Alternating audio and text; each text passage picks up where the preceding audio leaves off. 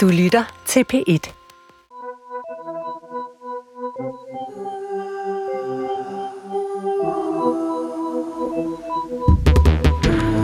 Livet starter i mørke.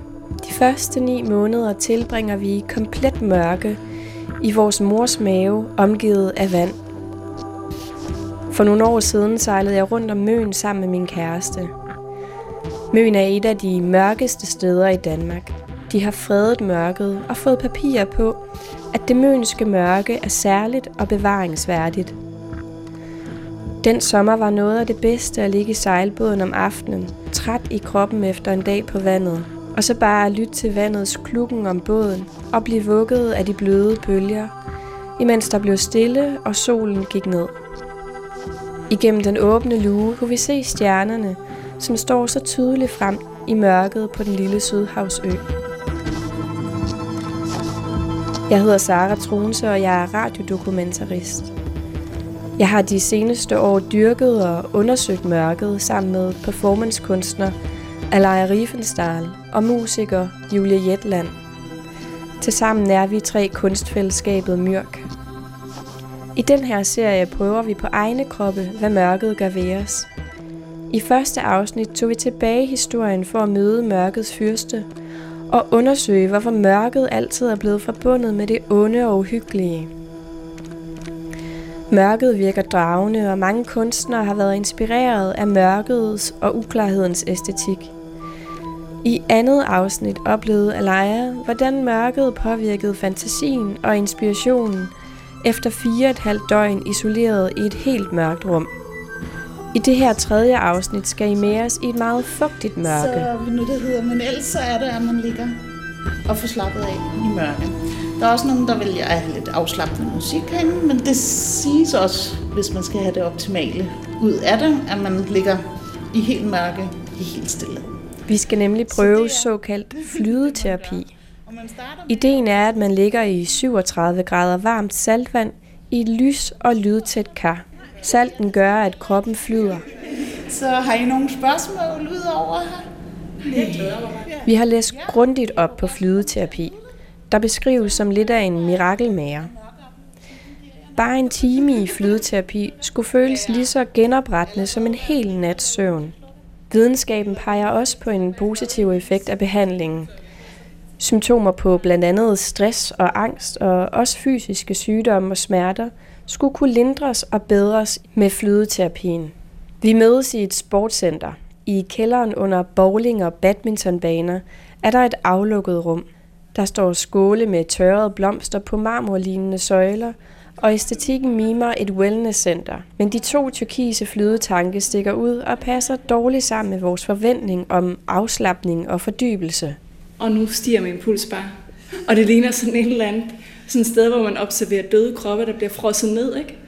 Eller sådan, det ligner, det ligner et eller andet sådan meget spacey. Det ligner sådan et kølerum. Også lidt, ikke? Men jeg har stadigvæk den der, hvor jeg bare ser for mig uh, Ophelia i vandet. De, alle de der malerier, hvor man ligger, der ligger sådan død i vandet. Det er det, jeg har, når jeg skal derind. Det er sjovt, det er død, du ligesom, det er det første, du tænker på. Du må være alene med dine egne sorte tanker. jeg tror, de er lidt ligesom dine, der, var, der er ikke så meget død i hvert fald. Oh. Julie går først i vandet. Hun er højgravid, så for hende er det ekstra særligt at slippe vægten af den tunge mave. Wow! Nej, hvor er det vildt. Man flyder jo. Du kan godt glæde dig, der er. Glæder mig. Man kan slappe fuldstændig af. Det er virkelig specielt. Det er bare båret af det der vand. Ah, nu må jeg gerne dukke der. Ja. God fornøjelse. Ja, tak.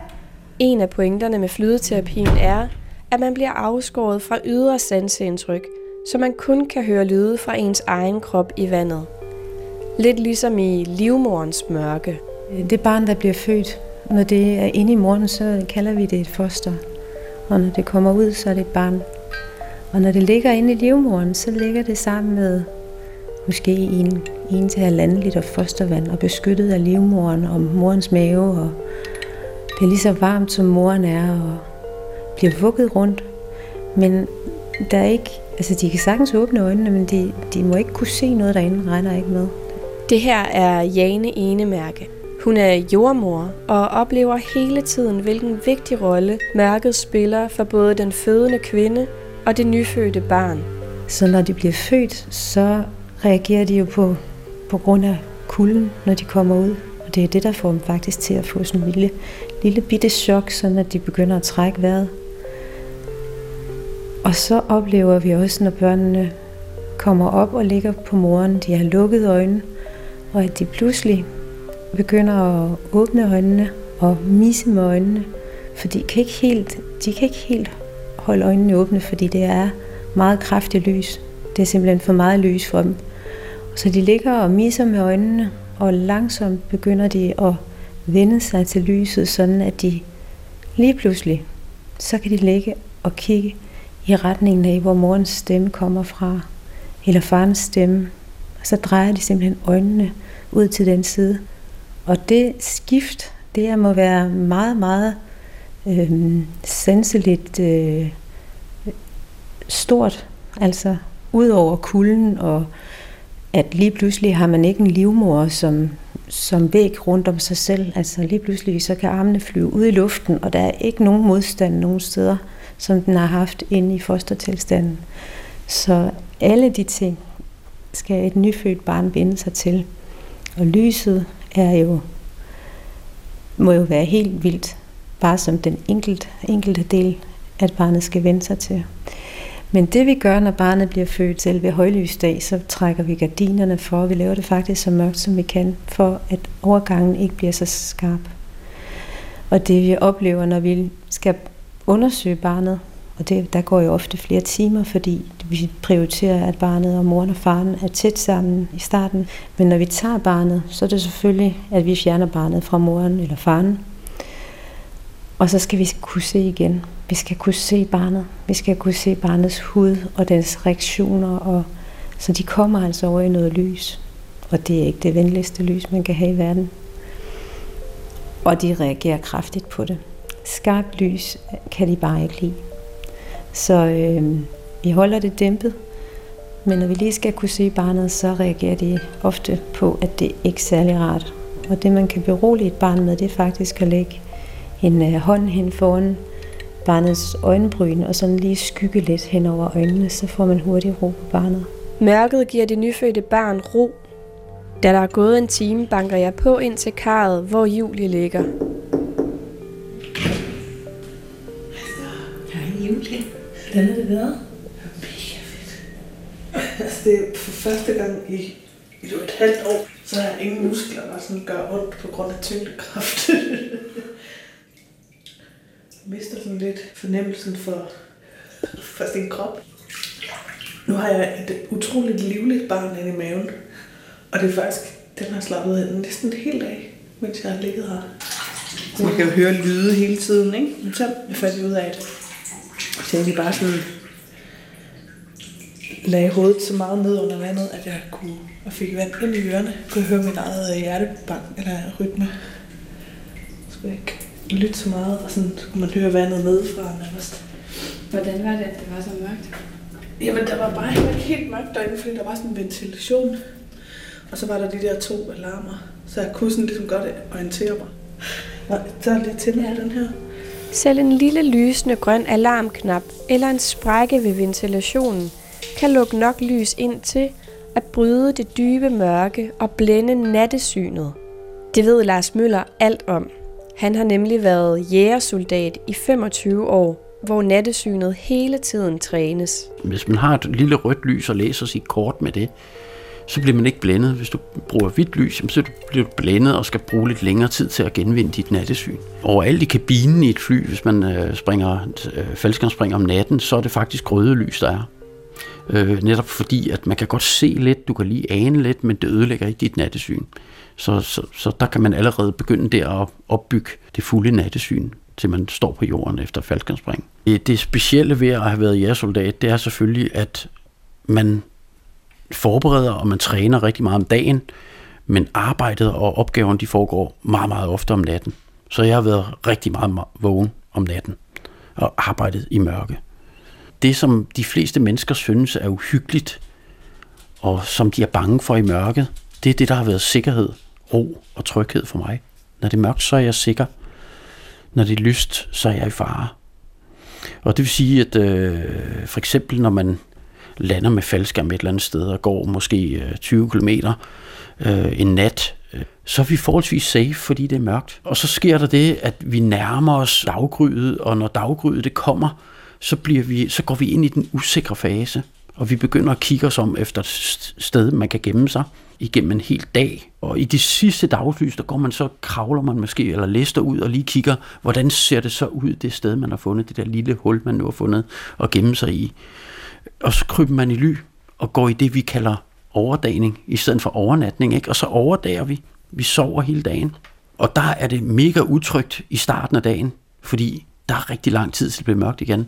Efterhånden som vi kommer hen mod mørke igen, så lettes vi alle sammen, fordi der bliver det mere og mere trygt, for nu går vi mørket i møde. Altså, når solen går ned, så bliver det mørkt.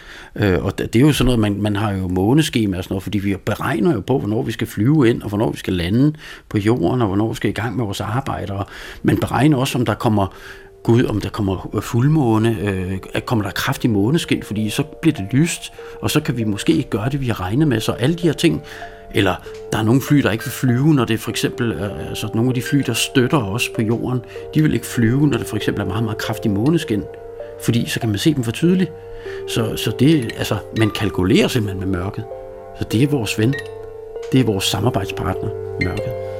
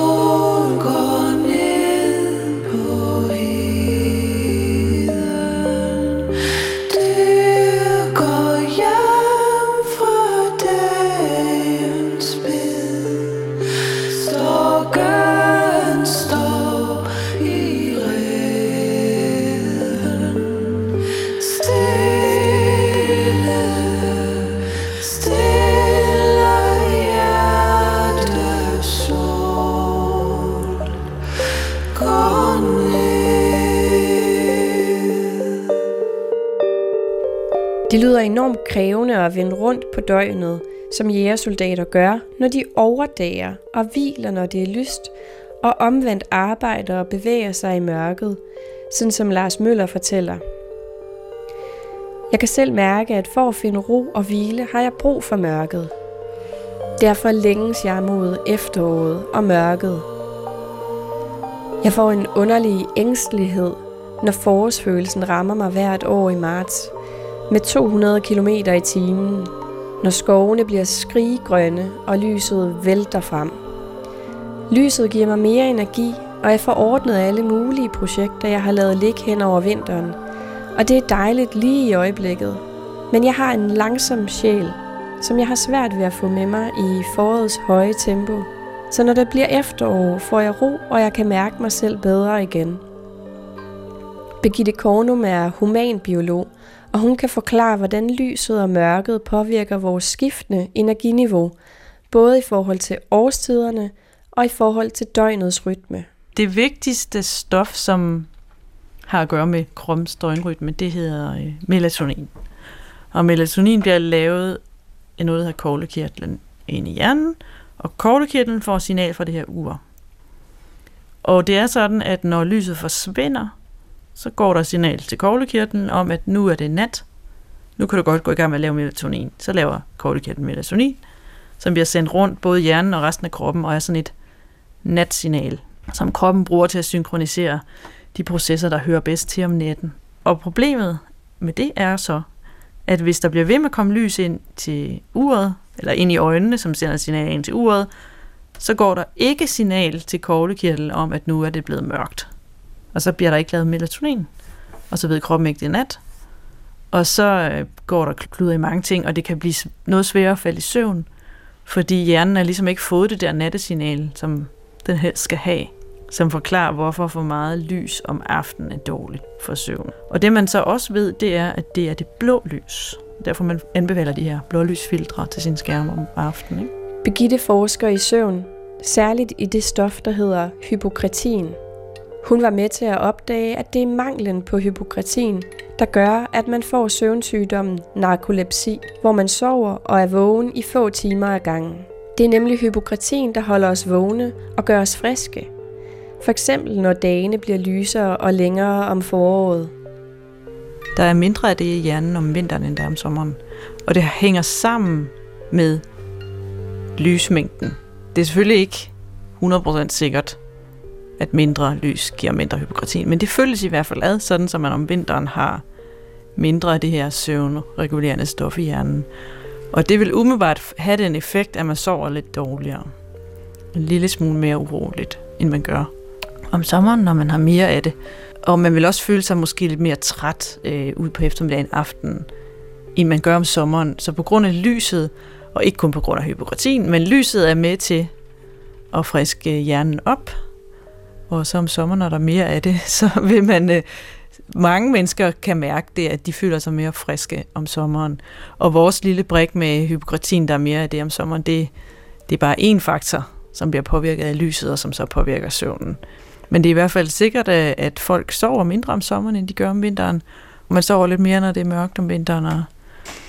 Men det er på grund af lyset, og det går ind igennem øjnene og rammer nogle receptorer ind i øjnene, som registrerer både mængden af lys og de forskellige farver, der er i lysspektret. Og det sender signal ind til hjernens ur, som sidder inde, cirka inde i midten af hjernen der. Øh, og øh, et lille bitte område der, som registrerer lysmængden og øh, døgnets cyklus med lys, som så holder ligesom det hele synkroniseret. Der er nogle processer, der skal udføres om natten af kroppen, og nogle om dagen, som er ligesom er godt. Det bedste er timet, så det bliver optimalt. Og det er den her hjernens ur med til at holde øje med lysmængden, og så justere sig ind. Og hvis man slet ikke får noget lys, eller får lys på de forkerte tidspunkter, så får man skubbet med den rytme der. Og så øh, går der klud i mange ting blandt andet søvnregulering. Øh, det, det er mange ting, det gør, hvis man ikke får nok søvn. Det går først og fremmest ud over hjernen, som har rigtig meget brug for det. Og hvis hjernen ikke fungerer, så holder resten af kroppen op med at fungere, fordi hjernen kontrollerer i bund og grund det hele. En god søvn, altså det, det der er vigtigt, det er, at man inden for et døgn får sovet den mængde søvn, man nu har brug for som individ. Men de fleste, der vil man sige 7,5 time, det er gennemsnittet for en middelalderne voksen. Og de 7,5 time, de, det skal man have inden for et døgn, men de behøver ikke at være i træk. Det er meget vigtigt at forstå, at de kan sagtens være delt op. Man kan sove halvanden time, være vågen, sove halvanden time, være vågen, sove halvanden time, være vågen. At hvis man vil have en god nattesøvn, så skal man tænke over at have en god dag. Fordi kroppen har brug for at vide, hvornår det er nat og hvornår det er dag. Sådan så, når det bliver aften, så kan kroppen forstå kontrasten. Og nu er det aften, og nu skruer man ned for tempoet og for lyset og for alle de andre stimulerende ting, og så kan man sove. Døgnets rytme mærkes også tydeligt på fødegangen. Her sætter man pris på mørket, fordi det giver den fødende mulighed for at vende koncentrationen indad, så kroppen kan gøre sit arbejde. Det fortæller jordmor Jane Enemærke. Altså, det er rigtig meget sådan, at øh, om dagen, der foregår der rigtig mange ting. Der er rigtig mange personaler, og der foregår operationer, som er planlagte, og det betyder, at øh, aktivitetsniveauet er rigtig højt. Og øh, når natten så kommer, så øh, er man kommet ned i et gear, hvor at man kun laver operationer, hvis det virkelig, virkelig er nødvendigt. Og det betyder også, at der kommer en stor ro ind over fødegangen. Og øh, det passer meget godt, fordi vi har brug for ro om natten, og øh, mørket sænker sig, og, og man er et... Øh, altså for den fødende er man faktisk på et sted, hvor at, øh, der er ro og fred og mørke. Og når jeg siger mørke, så er det ikke fordi, vi slukker alt lyset selvfølgelig, men vi faktisk dæmper lyset, sådan at der bliver dunkelt øh, til fødslen. Øhm, det kan godt ske, at der skal bruges kraftigt lys, fordi at der skal laves et eller andet form for indgreb, der skal gøres et eller andet, og så tænder vi lys, så vi kan se ordentligt, for det er nødvendigt. Men ellers så skruer vi ned igen hurtigt for at bidrage til, at kvinden hun også øh, har ro i sin krop. Og jo mere rolig vi kan holde en kvinde, jo mere tryg vi kan, øh, tryghed vi kan indgyde hende, øh, jo lettere kan hun faktisk øh, få sine vejer. Og nogle gange tænker jeg også, at hun kan føde øh, lidt hurtigere og afkorte smerterne øh, på den måde. Vi fik en omlægning til LED-lys på et tidspunkt på fødegangen, og i det hele taget hele sygehus blev, blev lagt om øh, med LED-lys. Og øh, det der skete, det var, at nu kunne vi ikke graduere lyset mere. Når vi tændte lyset, så kom der et meget kraftigt og et øvrigt meget stærkt og koldt lys, som vi faktisk ikke rigtig kunne affinde os med. Øh, men vi kunne ikke beslutte noget, eller ændre noget på det. Men vi kunne godt få lov til at få gradueret lyset igen, sådan at vi kunne skrue op og ned for lyset. Og det er rigtig vigtigt om natten at skrue ned for lyset, sådan at, øh, at natten den også får lov til at komme ind i fødslen. Øh, for hun kan jo ikke sove sig igennem sin vejr. Øh, men hun kan blive så rolig og tryg, at hun for eksempel kan hvile rigtig godt, og nogle gange småfalde lidt i søvn der i pauserne. Og der vil lys jo forstyrre hende. Altså lyset ville gå ind og få hende til at blive mere alert og mere opmærksom. Altså opmærksom udad til. Og det er faktisk ikke det, hun har brug for som fødende. Hun har brug for at være opmærksom indad til. Og lukker tit sine øjne. Så hun lukker også selv meget lys ud. Men en nattefødsel er altså anderledes, fordi man får ikke lukket sine øjne, og man får ikke koblet af overhovedet. Og, og det at lukke øjnene, det kan betyde rigtig meget. Altså lukke, lukke mørket ind og bare få lov til lige at være en del af natten, selvom man er på arbejde. Det, det, kunne, det er rigtig rart. Og jeg er også selv følsom over for det, når jeg er på en stue og kommer ind et sted, hvor jeg skal overtage, og de har brugt meget lys af en årsag, så kan jeg rigtig godt lide at skrue ned hurtigt for lyset. Og øhm, jeg har faktisk aldrig oplevet en fødende, der har sagt, vil du lige lade være med det. De skal nok sige til, hvis der er noget, der generer dem. Det er de specialister i, når de skal føde. Men jeg har faktisk ikke oplevet, at der er nogen, der har sagt, lad lige være med at skrue ned for det lys der. Jeg tænker på, at mørket det er, er jo et rigtig godt sted at være, når man er tryg. Øh, og det kan hjælpe os til at finde en ro, fordi vi lukker alle indtryk ude. Vi bliver ikke stimuleret af, af, af noget på fjernsynet, eller fra en bog, eller fra et lys. Vi får lov til at kunne bare lukke øjnene og koncentrere os om os selv. Både jordmoren og jægersoldaten anser mørket som en vigtig samarbejdspartner, der giver ro og tryghed. Flydeterapien skulle være ligesom at dække sig med en tung dyne af mørke, tryg og beskyttet. I andet afsnit oplevede Alaya det komplette, uforstyrrede mørke, et eksperiment, hvor hun isolerede sig i et lys- og lydtæt kælderrum i fire og et halvt døgn. Det var en vild og intens oplevelse, så hun har set frem til at gå endnu dybere ind i mørket i flydeterapien. Hej. Hvad har det været? Jeg har simpelthen været så irriteret over, at jeg ikke var. Jeg tror måske, jeg, jeg har lige haft den der dybe Det der fire dage, hvor jeg var lige så vilde som min fødsler nærmest. Så længe der føles bare som om jeg ligger i en svømmehal, og så bliver jeg irriteret over, at jeg kan gå mere dybt. Altså jeg, jeg havde forestillet mig, at det var en del af det her, det var, at det skulle være sådan, at man ikke fornemmede noget som helst. Så det irriterer mig, at jeg kan høre folk, der går til badminton, og at der ikke er mørkt. Det er simpelthen bare, fordi jeg lige har været noget andet, tror jeg. Føles lidt plat, lidt ved siden af, på en eller anden måde. Jeg har bare virkelig en lyst til, når jeg skal ind og møde mørket, så vil jeg fandme møde det. Siden starten af vores undersøgelse af mørke, har vi drømt om at prøve flydeterapien. I vores grundige research lød flydeterapien nærmest magisk, og som noget, man absolut må prøve, hvis man elsker og dyrker mørket, sådan som vi gør. Da Julia og Alaya begge har fået skyllet saltvandet af sig, taler de om oplevelsen. Men fordi, hvad fanden forventer man også? Altså, ja. at tage til sådan et badmintoncenter, hvor man kan høre folk, altså man kan næsten høre dem stå og råbe, ikke? Og så tænke, ej, nu skal jeg have sådan en dyb spirituel oplevelse. De der spirituelle dybe oplevelser, de kommer nogle gange mindst, man mindst venter dem. Og det opstår jo bare nogle gange, ikke? Altså, Jeg tror, det kunne opstå her for andre. ja, det, det tror jeg. Ja, og jeg tror også nogle gange, det er altså, hvad jeg sad og tænkte på, fordi jeg var, jeg var fandme for træt, da vi skulle herind. Altså, og nogle gange er det godt at være for træt. Altså, nogle gange kan det godt give den der, en, jeg gad fandme ikke. Jeg gad godt være sammen med jer, men jeg vil hellere sidde og spise pomfritter ovenpå. Altså, jeg var mere i det der humør. Og jeg tror, det er det, det nogle gange, når man været ude at rejse. Altså, jeg har lige været på noget, jeg ikke kan synge ind endnu. Der har været så dybt. Og jeg tror sagtens, jeg kunne komme herhen en dag på det rigtige tidspunkt. Og få den store oplevelse. Men det er jo smukt, man aldrig ved, hvornår det er. Ja, det er jo det. Det er jo det, der er fantastisk. Ja.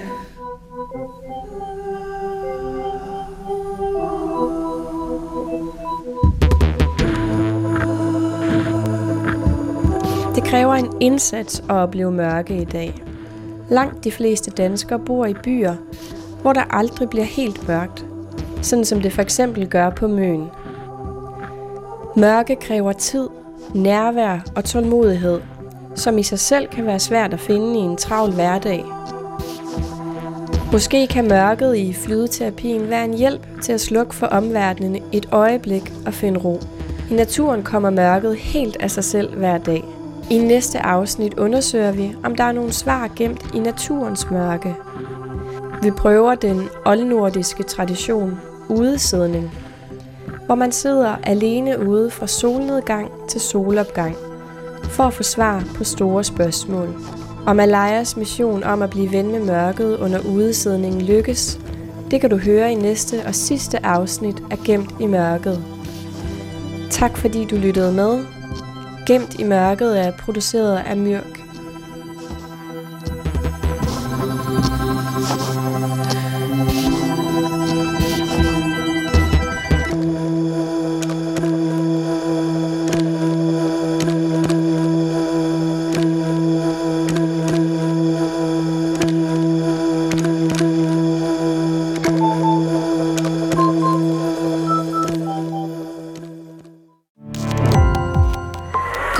Opdagelse i alle DR's podcast og radioprogrammer. I appen DR Lyd.